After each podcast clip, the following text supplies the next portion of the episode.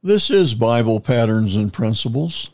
My name is Dan R. Crouch, and I am the pastor of Fountain of Life Community Church in Prescott Valley, Arizona. We are a classic Pentecostal church that believes the Bible is the only true Word of God and that salvation only comes through the person of God's Son, Jesus Christ. I believe the most important decision in your life is to accept Jesus Christ as your Lord and Savior. Repenting of your sins and giving your life to Jesus is the key to joy, peace, and success in your personal life. At Bible Patterns and Principles, my goal is to help you find the peace and comfort God wants you to experience. Let's look at a scripture verse for today.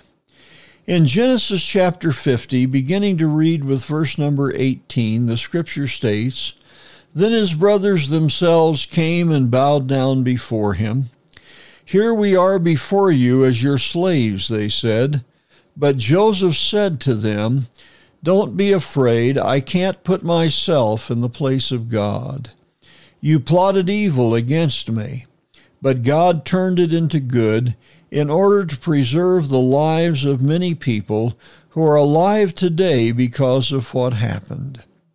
Many times the evil of this world seems to be plotted against us. Circumstances seem to be bringing the worst to our lives. But God is still in control, and He sees what we do not see. The evil happenings can actually work to our good as God molds our future. Have faith in His protection and believe that God is working for your best. The sun in Arizona is very intense, so we all keep an eye out for possible skin cancers. A friend recently was diagnosed with a melanoma on his face.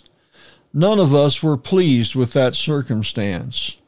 However, in the many scans that were required before the surgery on the skin cancer, a much more threatening cancer was discovered in one of his kidneys. Fortunately, this cancer was discovered before it spread and can be removed successfully. The evil of the internal cancer was found because of the melanoma. Bad became a good thing in this instance. Have faith in God that He has your best interests under His control. He is there to protect you and keep you. And even when things seem like they are going very, very bad, He has not forgotten you. He is the one who is still in control. I hope the words we have shared today have spoken to the needs of your life. Jesus wants to minister to you if only you will let Him. If you have not already done so, invite Jesus Christ to be your Lord. All you have to do is to invite Him to forgive your sins and be your personal Savior. If you ask Him, I know He will honor your prayer. This has been Bible Patterns and Principles. My name is Dan R. Crouch, sharing another Bible truth to strengthen your daily Christian life. Please let us know if you are enjoying these brief teachings from the Word of God, or if you have a prayer request. You can write us at Bible Patterns and Principles at gmail.com. We would very much enjoy your comments and would feel very privileged to pray with you concerning the needs of your life.